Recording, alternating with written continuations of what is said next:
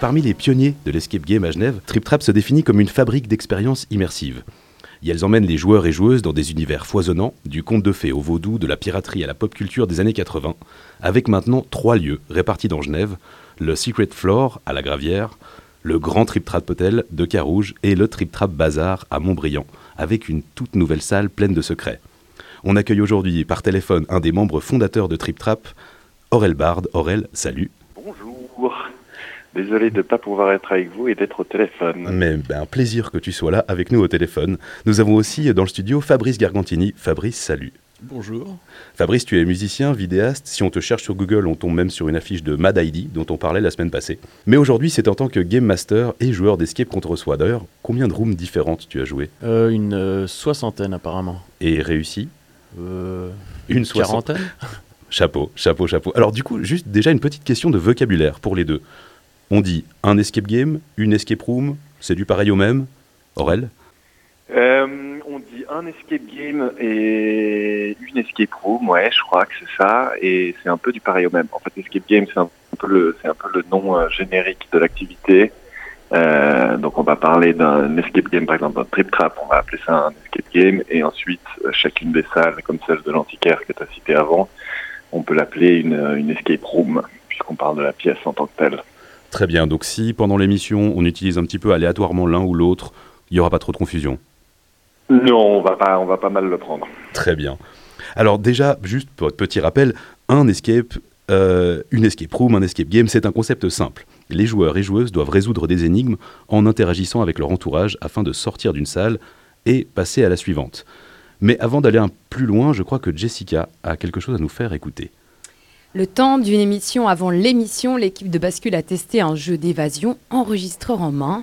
Nous avons vécu la même expérience en même temps, le même jeu dans deux salles différentes.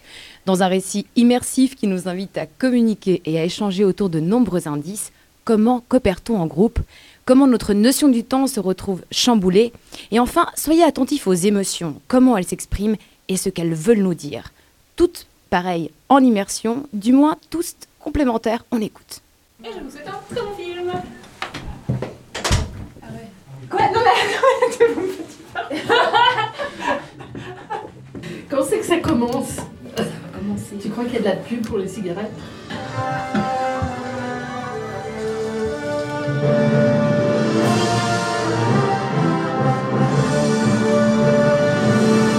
Bon, qui mémorise les objets et les discours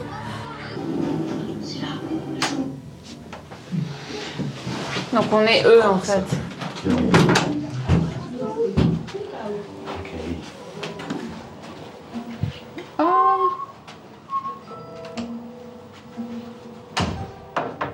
En gros, on doit, on doit trouver un truc pour faire fonctionner cette télé. gros, on va, on va essayer de retrouver Elliot. Ok. Et, euh, et du coup, il y, a, bah, il y a des indices. Alright. Dirty Dancing. Where are you? Ah, ah, ah. Ah Oh. Oh. Alors, il y a Encore une clé Ouais. Tu peux le tirer jusqu'où? Ah, bravo Oh Excellent. là là, ce que t'es fort Ah yeah Attends, mais ça, ça sent le mec qui a déjà fait de l'escape game à fond, les ballons Allez, allez Il y, a il y a le crochet, normalement tu peux choper le crochet. Alors, Ah là. Ouais.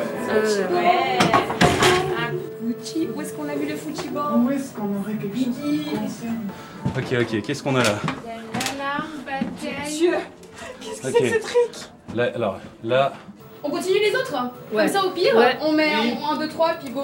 D'accord. il y a des infos ici. Ok, faut qu'on se, faut qu'on se communique des infos. euh.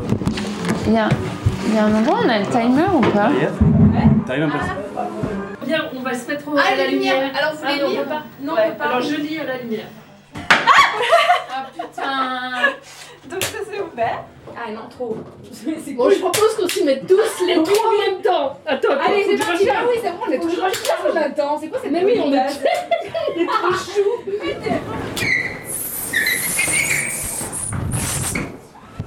Oh yes, les boules. Trop bien. Oh, on a réussi. On a réussi. Quelle histoire Ouais, maman, bravo. Ah, excellent Excellent Nous étions à Trip Trap euh, lundi passé, effectivement, pour faire euh, le cinéma de Monsieur Tripolite. Euh, une des chambres. euh, alors, ce qui est assez merveilleux avec cette room, c'est qu'elle existe en double, et donc on a pu la faire en parallèle avec deux équipes. C'est euh, deux équipes de l'équipe de, de Midi Bascule que vous avez entendu. Nous, on s'est beaucoup amusé. Aurel, parlons un tout petit peu d'histoire. Euh, Trip Trap a ouvert en 2015. Euh, comment est venue l'envie? Vous étiez déjà des joueurs? Alors non, on n'était absolument pas des joueurs. En fait, on avait, euh, on était un groupe de potes qui euh, avions une sorte d'idée commune de lancer un, de lancer un projet. Faisait un moment qu'on organisait un peu des, des fêtes et des concerts et des, et des petits, des petits événements. Puis on avait envie de, de lancer quelque chose. Et un d'entre nous est allé à Paris et a testé à Paris un escape game, ce qui était un concept qui n'existait pas du tout à Genève à l'époque. Et il est revenu en disant il y a ce truc génial qui existe. Euh, donc on est tous euh, montés à Paris, comme on dit en bon genevois. Et euh, on a essayé et rétrospectivement c'était une salle vraiment très très nulle. Mais le concept nous a tout de suite plu parce que parce qu'on va en parler. Mais il y avait ce truc voilà, bah, le, truc du livre dont vous êtes le héros, mais en grandeur nature en vrai. Et, euh, et donc quand on est revenu, on s'est dit ben on va on va essayer de le faire euh, de le faire à Genève. Après à l'intérieur on est sept à avoir lancé la- l'aventure Trip Trap et parmi les sept il y a, il y a différents euh, degrés de de geekitude euh, et Roy qui est un des un, de- un des associés euh, qui qui qui crée les énigmes entre autres et lui lui une petite une petite fibre geek mais c'est pas vraiment la dominante. Ben, J'allais dire justement au niveau, au niveau geek, euh, il paraît que tout ça viendrait des jeux vidéo, euh, particulièrement euh, Crimson Room, euh, qui avait eu le jour en- au Japon en 2004. Donc c'est un jeu vidéo point, and, point and click. Euh, bon, Mhm. Pour celles et ceux qui ne connaissent pas, c'est voilà, on peut, on a un écran et ben, point, on peut cliquer et interagir ou essayer d'interagir avec euh, tous les objets qu'on voit à l'écran pour voir euh, ce qui se passe. Alors du coup, du jeu vidéo point and click à la création d'un- d'une room live, il y a quand même un sacré pas.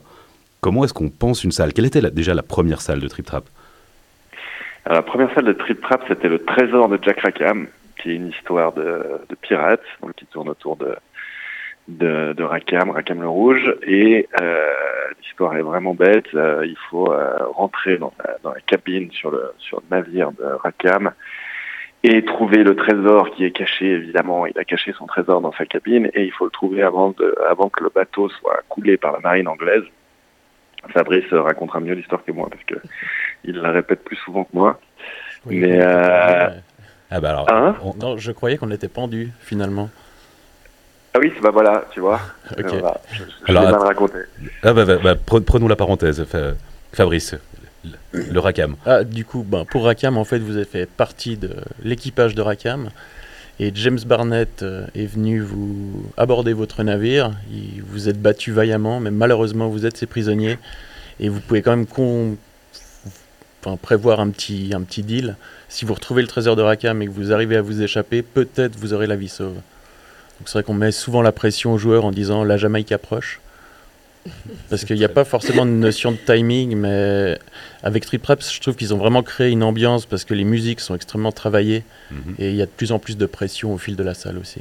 C'est vrai, c'est vrai que c'est quelque chose qu'on a vécu. Et du coup, bah, Aurel, quand, quand on pense une, une room, quand on pense euh, bah, une histoire finalement, est-ce qu'on commence par euh, le, le contexte? Est-ce qu'on commence par les énigmes?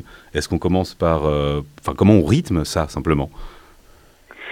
Alors clairement, on a nous, on a toujours commencé par le par le contexte, par la thématique. Et en fait, on d'abord, on se fait euh, on se fait vraiment des choix de thématiques en se disant, ok, est-ce qu'on a envie que ça se passe dans un univers pirate? Est-ce qu'on a envie que ça se passe dans un univers de cirque dans les années 80, dans dans, dans un truc vaudou? Donc on essaye de, de se faire un peu un catalogue de d'univers qui ont qui qui sont quand même un peu hauts en couleur, euh, qui nous parlent et euh, qui sont souvent euh, souvent des, des, des univers de- du passé en fait. Et euh, et à partir du là, une fois qu'on est fixé sur l'univers, on commence à, à écrire une histoire qui est un peu la trame narrative qui en fait va pas tellement exister dans l'énigme, mais qui nous nous permet de nous raconter à nous-mêmes une histoire dans ce dans ce contexte. Et à partir de là, euh, on commence à créer ce qu'on appelle le gameplay, qui est la structure de jeu euh, qui nous permettent de dire, OK, à ce moment-là, les joueurs vont arriver dans une pièce, là, ils vont faire un jeu qui va leur permettre de débloquer ça, qui va leur permettre d'arriver dans une pièce. Donc, on fait tout le squelette comme ça.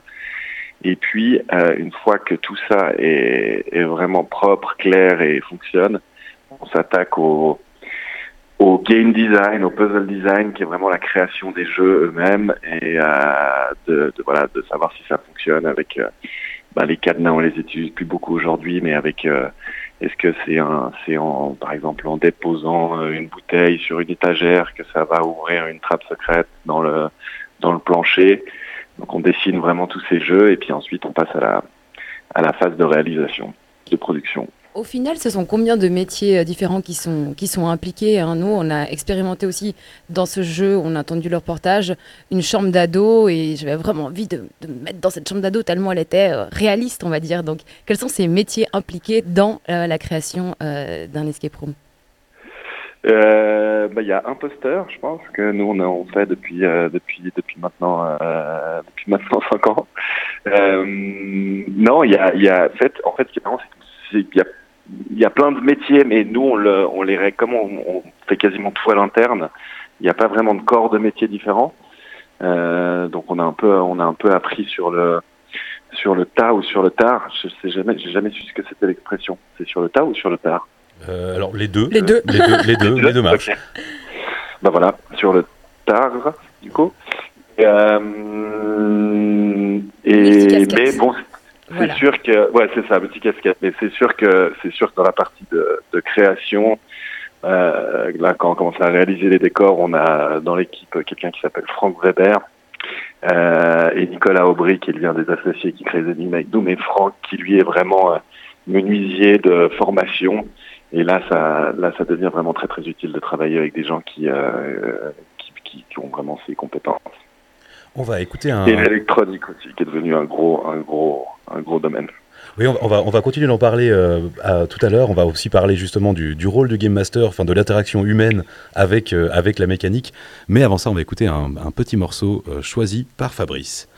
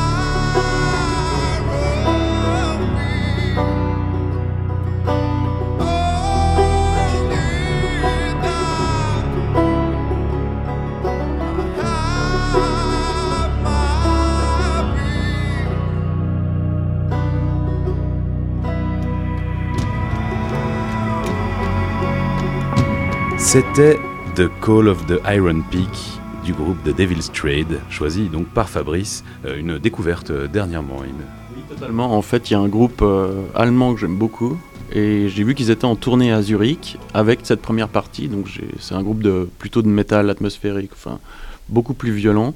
Et j'étais assez surpris de voir cette première partie. Je m'y suis mis et c'est vrai que j'aime bien l'ambiance en fait. C'est une espèce de folk un peu un peu sombre, mais je trouve qu'il y a une sacrée ambiance qui se dégage. Ouais, très très belle découverte, vraiment. Euh, Fabrice, je reste avec toi.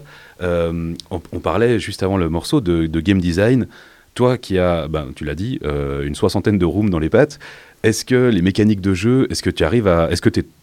Enfin, comment dire Est-ce que tu es toujours surpris? Est-ce qu'il y a toujours une nouveauté ou au bout d'un moment on a l'impression d'avoir fait le tour, de revoir les mêmes mécaniques? Ou certaines qui sont vraiment à arrêter d'utiliser, comme les transparents? Oui, absolument. Les transparents, les cadenas à code. Disons qu'une bonne room, je serais surpris. Une mauvaise room, je vais le savoir assez vite. En général, je me fie principalement à TripAdvisor et l'avis aussi de mes, mes, collègues Game Master, parce que tout, on est tous vraiment des passionnés. On a tendance à faire beaucoup de rooms un petit peu partout, dès qu'on peut. Et c'est vrai qu'on le bouche-oreille marche bien et en général, on, je suis content de découvrir une nouvelle salle. Après, typiquement, on avait fait une salle un peu franchisée qui était extrêmement linéaire et ça, je trouve que c'est moins intéressant. Et point de vue immersif, c'est pas toujours le cas non plus. On va écouter encore une petite bulle de l'immersion qu'on a vécue avec l'équipe de Midi Bascule. Il y a, il y a un endroit où on a le timer ou pas? En haut, j'ai rien trouvé. hein. Ce qui est assez cool, c'est qu'ils sont Ah ouais, moi j'aurais aimé. euh, un peu stressés. je crois. Non, c'est juste à intuition. je pense qu'on est à 7 minutes. Ok. Mais je pense. Forcément un truc qu'on n'a pas vu. Ouais. Attends, est-ce qu'on peut faire un récap? Ah. On dit souvent que je suis une télé. Le jeu est chronométré, certains sont pris dans le jeu, on l'entend, et puis d'autres ne s'en soucient même pas. Voilà, on est un petit peu dans cette relation perturbée avec la notion du temps. Et puis il y a aussi ce guidage du Game Master. On a entendu ce petit bruit un petit peu comme ça de fax, je ne sais pas quel est ce bruit, mais en tout cas c'est des indices euh, pour justement garder la ligne de euh, cette enquête. Alors quelle est la place pour la notion du temps réel dans un jeu immersif? Parce qu'on est quand même en relation avec le Game Master et en même temps on est perdu dans notre temporalité. C'est vrai que chez Trip Trap, il n'y a pas la notion de temps dans les salles volontairement pour ne pas casser vraiment l'immersion.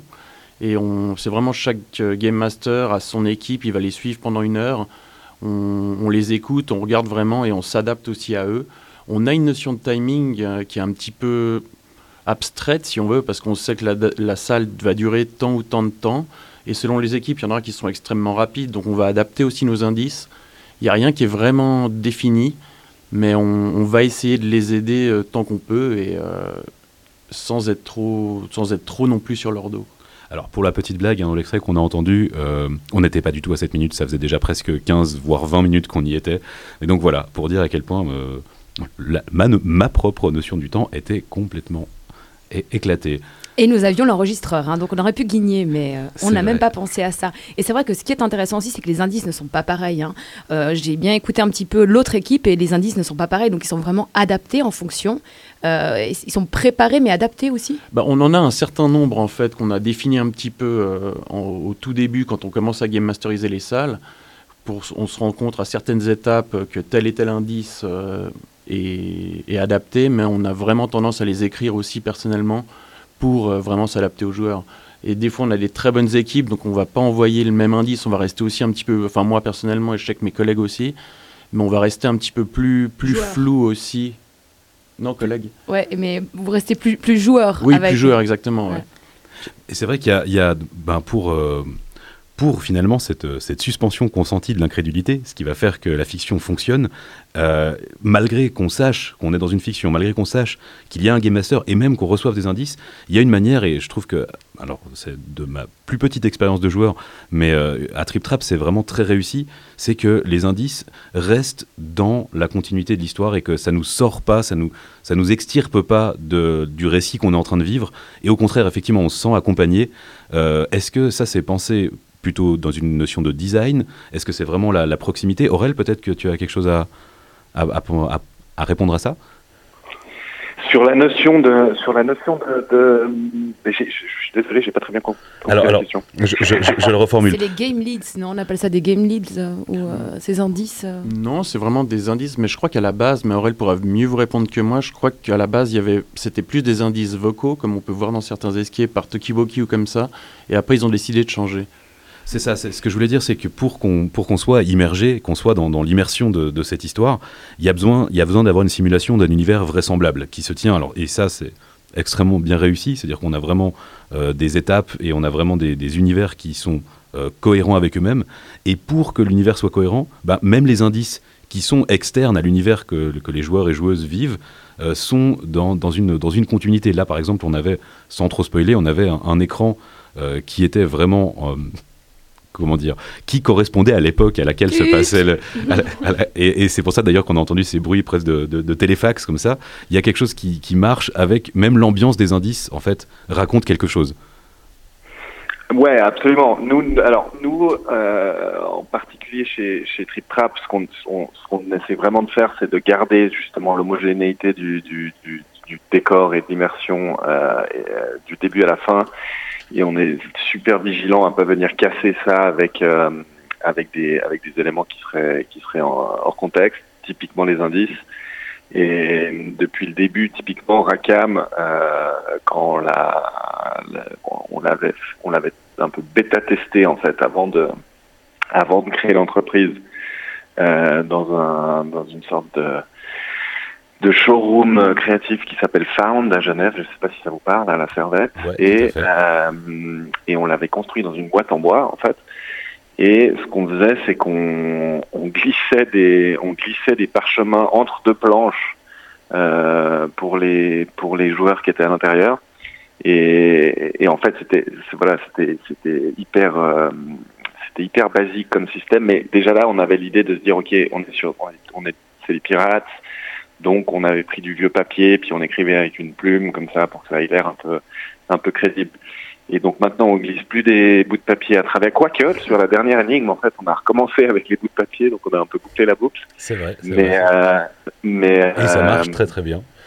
Et mais pareil, en fait, là, en fait, l'idée c'est de, l'idée c'est d'avoir chaque fois des choses qui sont, euh, bah, comme tu, comme tu dis, euh, intégrées, euh, intégrées au décor. Et, moi, comme, comme disait Fab avant aussi, par rapport à d'autres, d'autres escapes.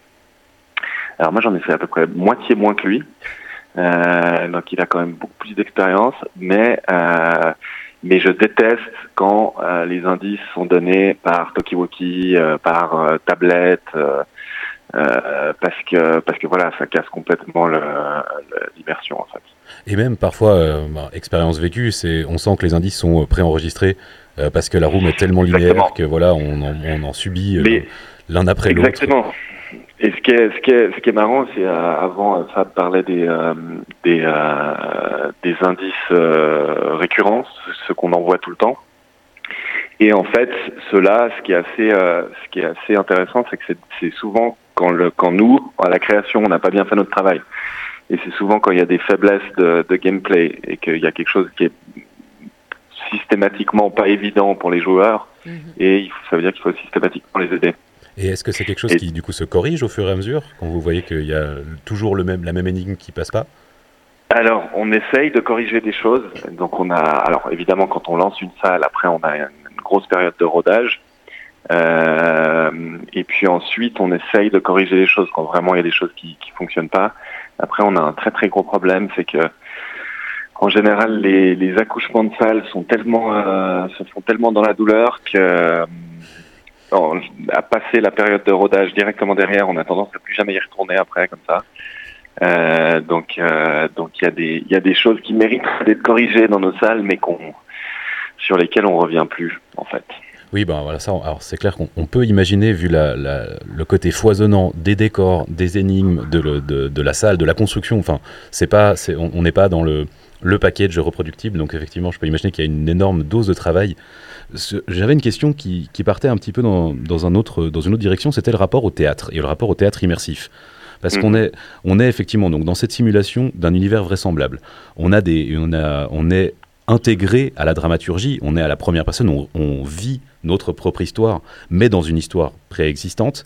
Euh, on a une, une, sensorialité qui est altérée par des jeux de lumière, par des espaces plus ou moins restreints. Est-ce que euh, vous pensez vos rooms euh, comme du théâtre Est-ce qu'il y, a un rapport euh, avec le théâtre ou est-ce qu'il y aurait l'envie de faire plus de théâtre, de collaborer peut-être avec euh, des metteurs en scène ou, voire même des théâtres euh, institutionnels? Alors, un, immense oui. on en avait parlé un peu hors, hors antenne. ce qui est, ce qui est il y a pas, et c'est de loin pas que nous. il y a, on parle, on parlait de ces, de ces fameuses générations dans l'escape game. Alors, est-ce qu'on est à la troisième, quatrième, je ne sais pas exactement. Mais quoi qu'il en soit, quand, quand ça a commencé, alors au début, comme tu disais, c'était les, les, les, point and click euh, sur, euh, sur Internet. Euh, et puis après, les débuts des escape, euh, escape rooms réels, c'était vraiment 60 minutes. Il y avait un chrono à l'intérieur de la salle. Et en général, il y avait une bombe et il fallait la désamorcer. Et puis si on la désamorçait pas, c'était ça explosait et on avait perdu. Euh, donc on était vraiment dans ce paradigme de enfermement, urgence, 60 minutes, il faut désarmer, sortir, s'échapper. D'où le, d'où le, d'où le, le nom escape game en fait. Et, euh, et au fil du temps, euh, les, les gens qui, qui créent des escape games ont commencé à se dire, ok, mais en fait, on peut venir un peu challenger ces codes et euh, proposer des nouvelles choses et regarder les choses un peu différemment. Alors nous, c'est ce qu'on essaye de faire en essayant d'être euh, d'être justement d'être pas dans cette notion de, de timer, pas dans cette notion d'évasion, mais plutôt dans un dans, dans l'idée de proposer une aventure immersive dans laquelle les gens vont plutôt perdre la notion du temps, comme vous disiez avant, et puis vivre une histoire, vivre une aventure. Euh, et euh, et euh, de plus en plus, on se rend compte qu'à l'étranger, beaucoup à Londres en fait, beaucoup en Angleterre, il y a euh, de plus en plus aussi des, des, des, challenges qui viennent en mettant des en mettant des acteurs dans les salles, typiquement, qui, qui commencent à jouer des rôles. J'allais y venir, il y a ce côté aussi, bah, les, les rooms d'horreur, euh, où très souvent il y a le, le, game master ou un, un comédien, une comédienne en plus, euh, qui, vient, qui vient parfois interrompre le jeu, euh, forcer, les, les, forcer les joueurs et joueuses à se cacher. Euh, est-ce que c'est quelque chose qui, qui vous intéresserait, ou d'aller plus loin là-dedans? Oui, non, non, mais clairement, je pense que en Suisse, on a un problème, euh, on a un problème un petit peu incontournable de coût. Euh, ce qui fait qu'à Londres, à 5 pounds de l'heure, tu, peux te permettre plus de choses avec des acteurs qu'à qu Genève.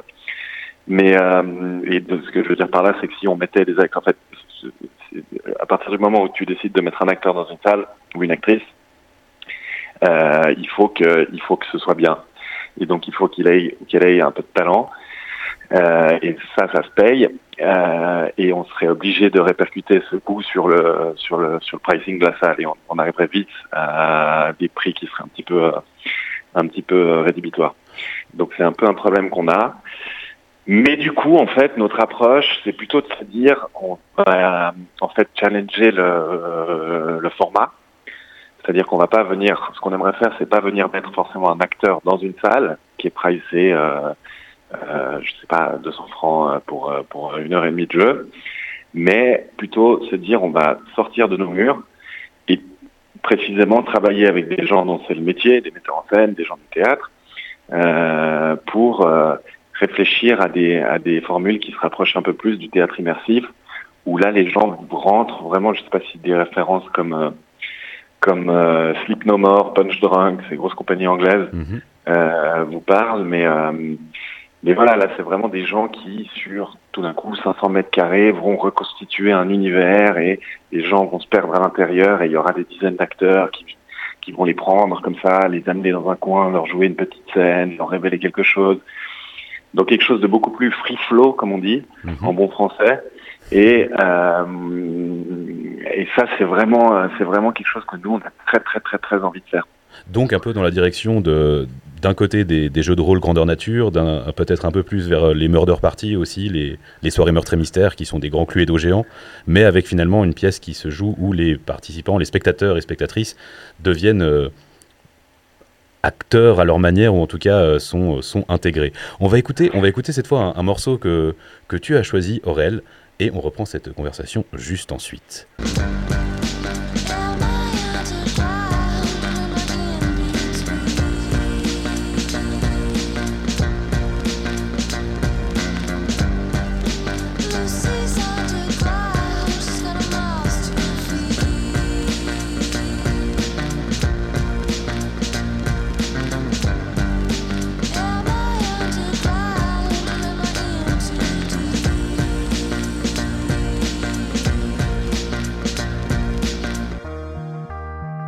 Alors, euh, avant de continuer cette euh, conversation avec euh, Aurel Bard et Fa Fabrice Gargantini, est-ce que vous êtes des adeptes de jeux, d'autres types, de jeux de de rôle, mais des jeux aussi comme les Loups-garous de Tierce-Lieu ou, ou, Among Us actuellement, qui, alors, qui passent par l'écran? Alors personnellement, moi j'ai découvert assez récemment plus de jeux de société, des jeux de cartes, des jeux de plateau, ce genre de, genre de choses. Et au début, j'étais plus jeu vidéo il y a une dizaine d'années. Je, le suis toujours un petit peu, mais c'est vrai que là, depuis, je dirais, 3-4 ans, on organise de temps en temps des soirées jeux, jeux de plateau, et c'est vrai que ça fait plaisir en fait de, de, se retrouver ensemble et puis de participer à quelque chose. C'est des parties qui peuvent être plus ou moins longues, mais c'est un peu une redécouverte pour ma part. On va, écouter, euh, on va écouter encore une petite bulle de notre expérience de lundi passé dans le cinéma de Monsieur Tripolite. Trop. Bon, je propose qu'on s'y mette tous les trois en même temps. Attends, attends. Allez, c'est parti. Ah oui, c'est bon, on est toujours en même temps. C'est quoi cette Mais oui, on est, trop chou. Allez. Il nous en reste plus qu'un, donc on le. Je sais pas comment on a pu faire ça. Pourquoi on s'est pas mis à tirer tous comme des tarés C'est quoi tes civilités, quoi, genre Allez, quoi. C'est tireur à la Allez, là. On l'entend, hein, malgré le jeu, on reproduit assez rapidement nos automatismes de l'extérieur. Bienséance et politesse reprennent le dessus. Ici, par exemple, il y a du matériel pour tous, mais on respecte le tour de chacun. Quels sont les comportements les plus inattendus auxquels vous avez été confrontés pendant un jeu? Fabrice? Ouh, il y en a souvent, il y en a beaucoup. Mais. Pardon? Attention aux anecdotes que tu racontes. Oui, oui, je vais faire attention. ben, on a beau, ben, je dirais plus au Secret Fleur, à la Gravière, on, on parle de règles. Typiquement, ne pas utiliser la force, euh, ne pas casser, ne pas dévisser. Mais on- des fois, on retrouve des choses, on se demande comment les joueurs ont réussi à faire ça, alors qu'on est en plus, on est attentif, on voit ce qui se passe. Mais ils arrivent à casser des, des choses en, en ayant forcé vraiment euh, comme des bourrins. Il n'y a pas trop d'autres termes. Et après, ils arrivent encore à dire Ah non, non, mais on n'a rien fait. Donc, des fois, c'est un peu absurde. Après, il y, a- y pu y avoir aussi des joueurs qui sont partis avec des, du matériel sans faire, euh, bah, sans faire attention. Puis on se rend compte en rangeant la salle Ah bah tiens, il nous manque une clé ou un truc. Et ça, ça peut être. Heureusement, on a des doubles, mais ça peut être quand même un petit peu stressant. Après, je vais pas spoiler, mais il y a une salle où il peut y avoir un peu d'eau.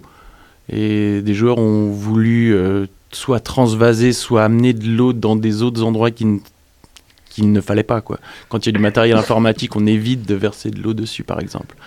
Mais Hmm. ouais, on a, on a. Je crois deviner ce qui a Les a mécanismes sont ingénieux, mais les gens essayent d'être plus ingénieux que les mécanismes. Je propose qu'on ait toutes encore une dernière bulle, c'est le retour, justement, euh, après cet escape game. Comment est-ce qu'on a réagi et qu'est-ce qu'on s'est dit?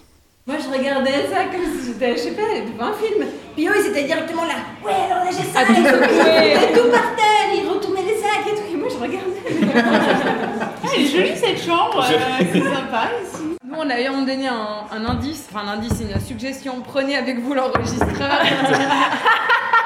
Je pense que on a c'est ouais. m'a vu repartir en mode. Et du coup, c'est la, la même personne qui supervise les deux Non, c'est Non, de, c'était de la- Game Master Bah ouais, différents. c'est vrai. Dans les endroits où c'est un peu de- des chaînes ou des séries, c'est des messages enregistrés. Et du coup, t'es un peu là, genre, oui, c'est. Enfin, on tu genre, tu reçois, tu reçois un indice, puis t'es là, ouais, en fait, ça, on l'a- on déjà fait. Ah merde. Et tu reçois un autre indice, ouais, ça, on l'a déjà fait aussi. C'est vraiment. Ah ouais, ça, ça, c'est ça te chiant, sort ça. vachement Ah du ouais, truc, ouais, quoi. Donc là, c'est Bah aussi ouais. un, des, un des trucs hyper qualitatifs de. de Ici. enfin, de sentir que t'es là, que t'es Ouais. accompagné, que Ouais, t'as un truc qui est. Ah, c'est dans génial. cet endroit. C'est très sympa. Mais Guillaume, mais va, va te laver les mains, s'il te plaît. Je vais me laver les mains. On a touché beaucoup trop de trucs. Eh oui, ça, ça s'est aussi passé. On ne l'entend pas ici, mais il y a aussi un débrief collectif sur les aptitudes des uns et des autres à coopérer en groupe. Les jeux d'évasion sont d'ailleurs très sollicités pour builder les teams dans les entreprises. Et ma question, c'est le Game Master débrief à la fin, mais jusqu'où est-ce qu'il peut ou il doit aller dans ce débrief? Parce qu'on est aussi en train de parler de psychologie des gens. Alors voilà, j'aimerais juste savoir comment est-ce vous... Est-ce qu'il y a une déontologie du Game Master? Oui, bon, on va, on va de toute façon, même si des gens se sont comportés pas forcément de manière adéquate, on va pas non plus aller les, aller les sermonner ou être sévère avec eux. On va toujours rester dans quelque chose de bienveillant. Et c'est vrai qu'à côté, avec Trip Trap, on a, ils ont créé l'énigme des coffres muets. Et ça, on le fait énormément, soit, en, bah, soit à l'interne à la gravière, soit on, on a tendance à le faire. Dernièrement, on était au, au château de Chillon et il y avait plus d'une cinquantaine de personnes qui jouaient en simultané. Et là, on va aussi plus prendre des notes pour voir un petit peu comment les, les gens se comportent, est-ce qu'il y a eu du lead, est-ce qu'il y a eu une bonne communication. Et là, on va faire un débrief peut-être un petit peu plus précis et professionnel, parce que oui, parce que c'est intéressant pour eux un petit peu d'agir sur les, de voir un petit peu comment ils se comportent. Et ce qui est assez rigolo, ce que j'ai pu remarquer, c'est que de temps en temps, il y a des managers de grosses entreprises qui ont tendance à prendre beaucoup la parole pendant le jeu et qui n'ont pas forcément les idées euh, les plus les meilleures. Et au bout d'un certain temps, on sent qu'ils se mettent à écouter leurs autres collègues ou leurs, euh, ouais, leurs, euh, leurs employés. Et ça, je trouve assez intéressant dans l'escape game parce que ça reste euh, ben, un bon moment pour tout le monde aussi. Aurel? Ouais, c'était c'était très complet, pas grand chose à ajouter, mais c'est vraiment effectivement sur ce module, euh, on a des demandes, euh, on a des demandes. euh, la, la- la plupart des gens qui viennent faire des escape euh, games, que ce soit en entreprise ou euh, ou en, groupe d'amis ou famille viennent faire le jeu, puis à la fin on fait, il y a toujours ce petit débrief des game masters qu'on fait toujours pour leur pour débriefer l'aventure, mais on va pas tellement plus loin que ça. Euh, après, sur ce module effectivement de coffre muet, on a souvent des demandes des entreprises qui nous demandent de, bah, qui nous demandent d'analyser euh, et de faire un feedback euh, construit sur la manière dont les équipes euh, se sont se sont débrouillées, sur la coopération au sein des équipes. Et comme c'est un module où on peut faire jouer jusqu'à 60 personnes simultanément, euh, ça permet de mélanger les équipes typiquement et donc on, on constate assez vite des, des, éventuels petits problèmes de communication. Et, euh, et donc là-dessus, on arrive à là-dessus, on a souvent des demandes et on arrive vraiment à avoir euh, à avoir du matériel, du concret pour pouvoir ensuite débriefer euh, sur le comportement des joueurs. Vous l'aurez compris, en tout cas, nous, en tant qu'équipe, on a eu énormément de plaisir à venir jouer et je vous invite toutes et tous à découvrir, si vous ne l'avez jamais fait, ou à redécouvrir. Alors, redécouvrir la même room, c'est difficile, mais il y en a toujours des nouvelles. D'ailleurs, il y en a, il y en a une nouvelle, le Bazar, euh, qui a la nouvelle salle. le Testament de l'Antiquaire, absolument que tu avais oh, tu as eu la chance de faire. Exactement, et qui est vraiment merveilleux. toutes les infos sont sur triptrapescape.ch. Euh, Fabrice Gargantini, euh, merci beaucoup. Aurel Bard, merci beaucoup. On aurait encore deux heures d'émission à, discuter. Oui, puis on leur fera le débrief nous aussi après l'émission. Ah, avec, plaisir. En tout cas, je crois qu'on s'en est sorti, hein, sans mauvais jeu C'est vraiment merci beaucoup euh, pour, bah, pour votre présence et téléphone et, et sur place. Euh, moi, j'aimerais encore juste questionner une chose, enfin plutôt avant de vous dire au revoir, c'est se dire finalement aujourd'hui dans l'endroit le, dans, du récit immersif, on s'est rendu compte, donc on est passé, on est passé du, du, bouquin, du livre dont vous êtes le héros, on est passé par les jeux vidéo, et en fait de plus en plus le jeu vidéo revient. Euh, on a parlé du théâtre immersif, j'espère qu'on aura l'occasion d'en créer un, peut-être ici au Théâtre Forum pourquoi pas, ça sera à discuter hors antenne. Quoi qu'il en soit, effectivement, le jeu vidéo, ça sera, c'est un autre moyen d'entrer dans un récit, d'être dans un récit à la première personne, avec euh, bah, finalement évidemment des effets euh, qui peuvent être encore plus poussés pour certaines choses, avec moins de sensorialité pour d'autres. Ça sera le sujet d'une autre émission. Fabrice, Aurel, merci beaucoup. Merci à toi. Merci, à vous, c'était un plaisir.